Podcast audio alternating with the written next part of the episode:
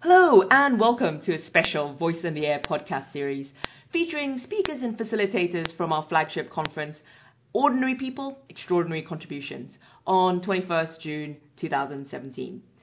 At this flagship event, we will show delegates how women and men with families, jobs, and responsibilities and conflicting priorities have somehow managed to make fulfilling contributions, and how we can all be that person too.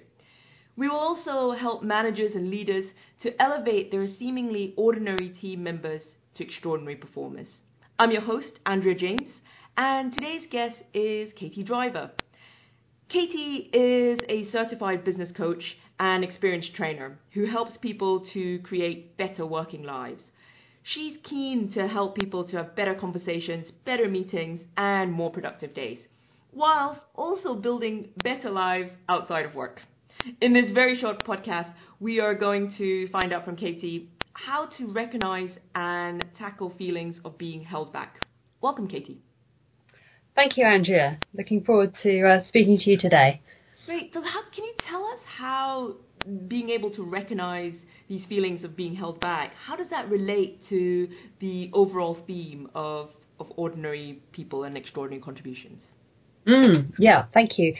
I was reflecting very much on this topic before we spoke and thinking that actually, I think one of the things that gets in the way is that we don't give ourselves permission to to think that we could be extraordinary. Um, I think the comfort zone is an incredibly compelling place for a lot of us, and it takes real courage to actually get out of it um, and to move ourselves forward because that's where you do the extraordinary stuff.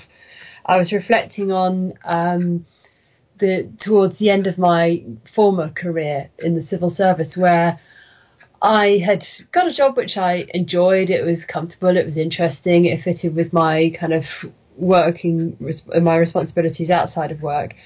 Um, but I sat there too long. I was comfortable. It was not a good place, and I didn't take enough steps to, to move on and recognize I was just getting boxed in. It's like when you're painting a room and you realize you paint started in the wrong place and you can't get out again. Um, and I thought, yeah, I could have done something extraordinary with this role. I could have made something really special out of it, and I hadn't spotted that feeling. So I think first of all, it's about giving ourselves permission. It's about recognizing that if you're comfortable, yeah, that might have some advantages, but really it's not where you're going to get your extraordinary performance from. Um, my second thought was was about a kind of related issue that that many people have, certainly one that I'd experienced, which was you know wondering whether I was good enough um, to do something different, to do something bigger and better. Uh, the the starkest example I had was when I was going for a promotion. It would have been a, it was a big promotion, and I just thought, nah, it's not for me. It's not the thing I wanted. You know, it's not right. It's not my kind of person.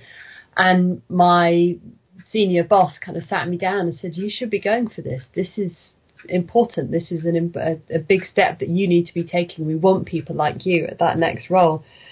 And um, and so I think you know if we do get that sense, oh, am I good enough? Then we really need to be getting that reality check from our peers, from a trusted colleague, from a sponsor or a mentor. You know, making sure that we've got people around us who will help us become extraordinary and and nudge us and, and shove us if they need to into that extraordinary place. So, so those are my two reflections um, immediately.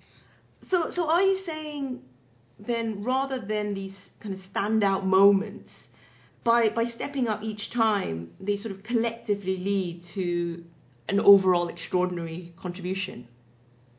I think that's right. Yeah, I mean, I think um, again, I was thinking, who who do I think of in, in my former career of people who did extraordinary things, and uh, it was a recognition that actually people didn't just magically arrive suddenly at leading a great project and doing something amazing with it or, or, or taking on a new role and being a wonderful success and, and all of that kind of thing. It happened because they'd worked hard. It happened because people had spotted them along the way and supported them. It happened because they had self belief, they'd recognized their own strengths, their own skills, what it is that, that they could bring to that role, and lots and lots and lots of small steps, nudges, pushing themselves, being pushed, all that kind of stuff. So absolutely, it doesn't have doesn't have to happen overnight. You don't have to instantly go from you know go out and run a marathon tomorrow or go and run the company tomorrow. But what you do today really can make a difference towards being extraordinary. Maybe the day after tomorrow. so just to sum up, in terms of as an individual and also as a manager, what are some practical things that we can do to create that environment? Uh, I think as an individual, it's always to be asking and questioning ourselves. You know, am I being comfortable or am I pushing myself? Where could I be extraordinary? What could I bring that's different and stands out? And I think similarly for, for managers and leaders, it's about talking to people and really listening. What is it that, you know, when do people light up? When do they sit up and, and speak differently. They've got a real enthusiasm there. There's possibly a real skill or talent that needs to be nurtured and brought out, and, and bringing that forward is what really brings the extraordinary out from the people around us. Brilliant. Thank you so much for, for all your answers and, and sharing your experiences with us. Thank you. Um, if you've enjoyed listening to our podcast, do join us for the rest of this very special series where our guests will share their experiences of environments where ordinary people have made extraordinary contributions. If you'd like to meet the speakers and facilitators in person and delve deeper with practical tools that you can use in your career and life, then join us live uh, on 21st June 2017. Simply go to voiceatthetable.com to book your place now. If you can't join us for that date, you can still access information about our follow-up workshops and membership options that address the topics discussed today as well. So thank you again, Katie, for uh, your insights. It's been a pleasure. Thanks, Andrea. No problem. Um, once again, the website is voiceatthetable.com. I'm Andrea James. Thank you for joining us, and we look forward to seeing you soon. Thank you. Goodbye.